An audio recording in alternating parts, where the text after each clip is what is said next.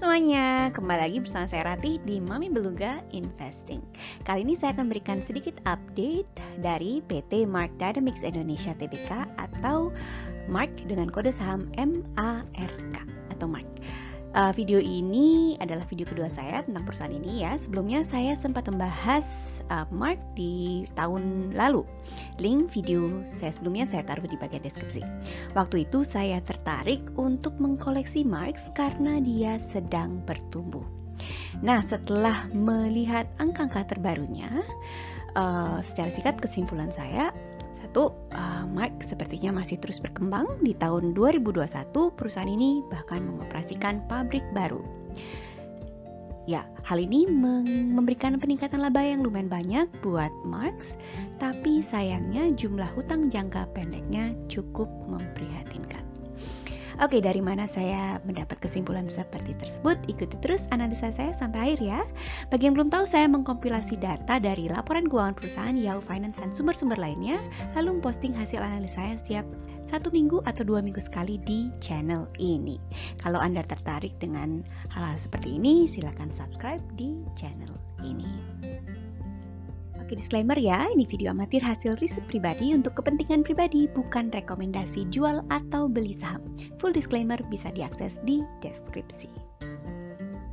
Seperti biasa untuk melihat kinerja Mark, di sini saya plot laba per saham Mark sebagai noktah merah yang dihubungkan dengan garis merah tebal. Saya juga tambahkan garis hijau putus-putus untuk menandakan level 0. Kalau EPS atau laba per saham perusahaan sampai di bawah dari garis uh, hijau putus-putus ini artinya perusahaan sedang merugi. Oke, di video saya yang terakhir, data yang saya dapatkan hanya sampai dengan tahun 2020. Nah, Kali ini kita ada data baru dari laporan tahun 2021. Kita lihat laba Mark meningkat drastis hampir 150% di periode 2020 sampai dengan 2022. Dari laporan tahunan 2021, berapa hal yang menyumbang peningkatan labanya? Di antaranya adalah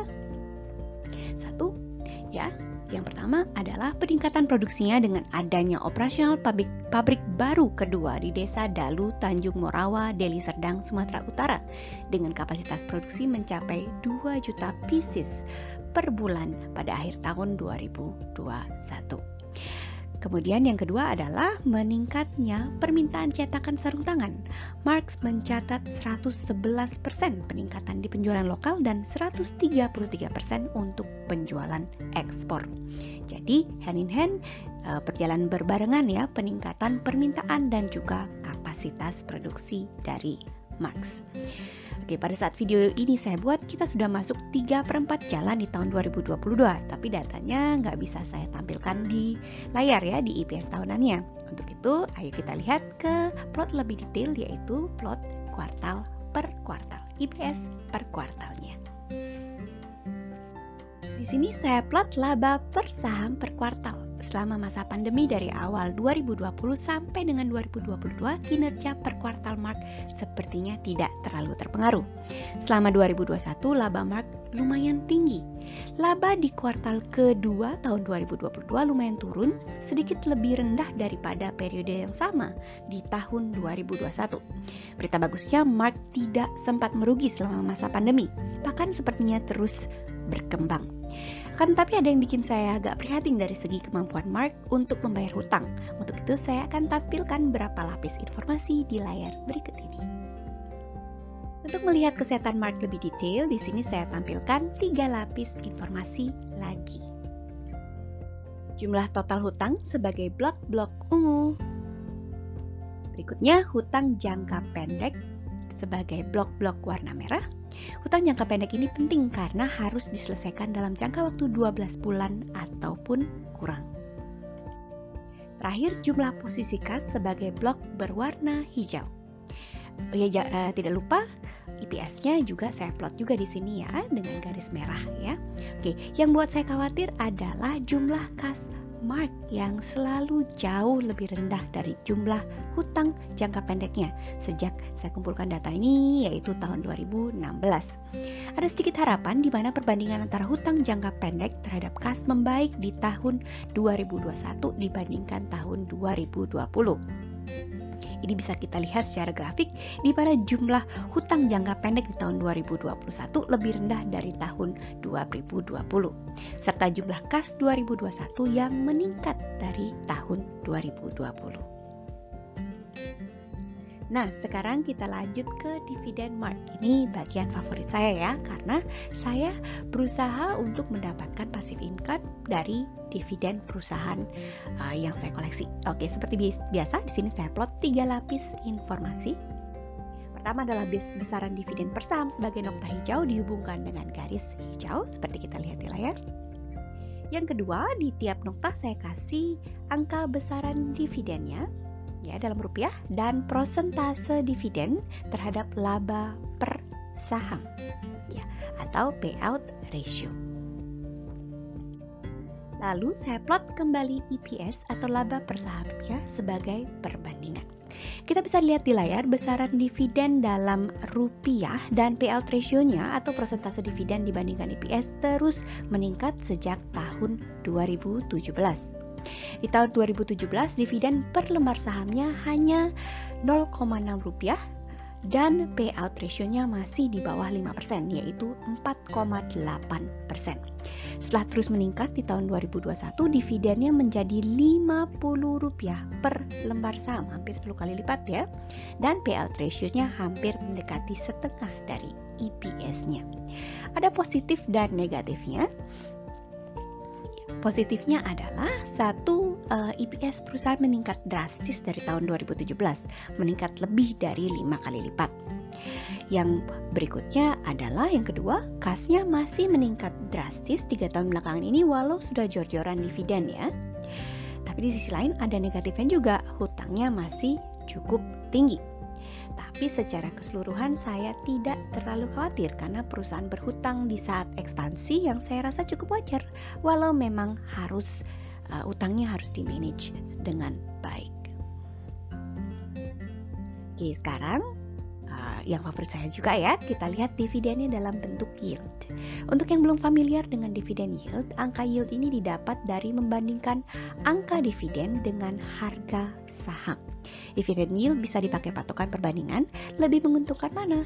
Taruh di saham perusahaan ini, di mark, atau di tempat lain, misalnya ORI atau saham perusahaan lainnya. Oke di layar kita lihat uh, di plot di layar ya di tiap nokta-nokta menandakan yield rata-rata dalam setahunnya dan harga saham setahun itu naik turun ya. Jadi tiap nokta itu ada garis vertikal ya untuk melambangkan uh, error barnya. Misalnya kayak kalau belinya pada waktu harga rendah yieldnya bisa lebih tinggi ya di ujung atas error barnya dan sebaliknya kalau belinya pas tinggi yieldnya jadinya lebih rendah ya. Oke, dari pembagian dividen terakhir, dividen uh, yield mark cukup oke okay, tapi tidak terlalu menggiurkan untuk saya. Sebagai perbandingan ya, ORI 22 ya 4,7 eh, eh, persen ya. Ori 22 yang dimulai dijual 26 September 2022 berada di angka 5,9 persen. Ori ini mungkin bisa kita lihat kalau dari sisi investor ya e, mirip deposito karena bunganya dibayarkan tiap bulan. Bedanya kita menaruh dana kita di pemerintah Indonesia sedangkan deposito kita menaruh uang kita di bank. Jadinya ori ini dijamin pemerintah. Tapi negatifnya dibandingkan deposito, ori ini ada kemungkinan untuk turun nilainya, tapi positifnya ada kemungkinan untuk naik juga nilainya. Oke, perbandingan yield lainnya ya adalah perusahaan lainnya, yaitu tiga bank favorit saya, yaitu BJTM, BNGA, BCTM, dan BJBR yang dividen yieldnya ada di angka 9,5%, 7,5%, dan 7,27%. Ya, ketiganya uh, lumayan jauh lebih tinggi daripada Mark. Ya. Ya, untuk yang tertarik dengan ketiga bank ini, uh, pembahasannya bisa dilihat di video saya beberapa minggu yang lalu ya, yang dipublish beberapa minggu yang lalu. Oke, jadi kalau dibandingkan dengan ORI dan saham ketiga bank favorit saya tadi, dividend yield mark memang cukup oke, okay, tapi tidak terlalu menggiurkan. Lumayan untuk diversifikasi mungkin, tapi sebelum membuat uh, keputusan yang lebih yakin ya, uh, satu hal yang saya perlu tahu yaitu gimana dengan harga sahamnya, apakah cukup masuk akal sekarang ini? Terus bagaimana juga trennya? Nah, mari kita lihat di layar berikutnya Gitu, seperti biasa, saya kembali tumpuk beberapa lapis informasi di sini. Pertama, harga sahamnya sejak pertengahan tahun 2017. Kemudian harga di PE ratio atau price to earning ratio 10 ya, PE ratio 10 oke, okay? sejak awal tahun 2017. Berikutnya harga di PE ratio 15 sejak awal tahun 2017. Dan kemudian harga di PE ratio 20 sejak awal tahun 2017. Nah, sekarang mari kita lihat bagaimana tren harga saham Marx sejak tahun 2017. Nah, sejak tahun 2018, 2017, 2018 ya sampai uh, dengan pertengahan 2020 support harga saham Mark sepertinya berada di kisaran PE ratio 20-nya. Kemudian, harga sahamnya naik drastis melampaui PE ratio 20-nya di sisa tahun 2020 dan setengah awal tahun 2021. Di pertengahan 2021 sampai dengan sekarang ya atau mungkin pertengahan 2022 harganya mendekati atau berada di sekisaran harga di PE ratio 10-nya. Saat ini bahkan kita bisa melihat tren penurunan harga menjauh makin rendah ya, jauh dari PE ratio 10-nya sejak pertengahan tahun 2022. Nah, sekarang kita bahas nominal harga wajar menurut saya per tanggal 23 September 2022 pada saat video ini disiapkan harganya ada di angka Rp810 per lembar saham. Sedangkan harga nyaman saya yaitu di PI ratio 10-nya adalah di Rp1.079. Jadinya kalau dari standar harga wajar sekarang harga saham Mark sedang murah-murahnya. Nah, sekarang kesimpulannya, kita sudah melihat uh, EPS perusahaan, kita bisa melihat kasnya, dividen, dan dividen yieldnya, dan juga uh, harga wajarnya sekarang kita simpulkan pros dan cons ya. Prosnya Uh, pertama, Mark sepertinya masih terus berkembang di tahun 2021 bahkan mengoperasikan pabrik baru.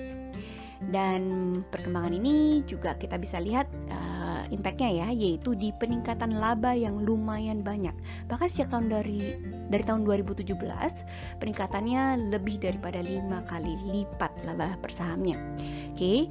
dividennya lumayan oke okay, ya dividennya lumayan oke okay, walau lebih rendah daripada ori 22 dan ketiga bank favorit saya Nah, yang paling penting untuk saat ini yaitu adalah harga sahamnya sedang murah-murahnya. Oke, berikutnya kita lanjut ke konsnya ya. Uh, sayangnya jumlah hutang jangka pendek dari Mark cukup memprihatinkan. memprihatinkan. Ya, berikutnya pandemi sudah berakhir. Ada kemungkinan permintaan cetakan sarung tangan akan berkurang juga yang mengikuti uh, penurunan permintaan sarung tangan secara total. Tapi ini kita masih perlu lihat ke depannya. Oke. Okay. Uh, secara tapi secara keseluruhan ya pendapat saya adalah Mark ini adalah saham yang bisa dilirik untuk diversifikasi portfolio.